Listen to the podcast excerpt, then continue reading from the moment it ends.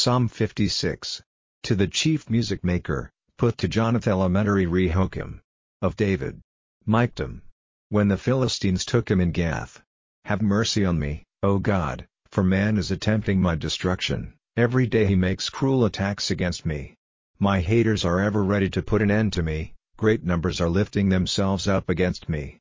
In the time of my fear, I will have faith in you. In God will I give praise to his word, in God have I put my hope. I will have no fear of what flesh may do to me. Every day they make wrong use of my words, all their thoughts are against me for evil. They come together, they are waiting in secret places, they take note of my steps, they are waiting for my soul. By evil doing they will not get free from punishment. In wrath, O God, let the peoples be made low. You have seen my wanderings, put the drops from my eyes into your bottle, are they not in your record?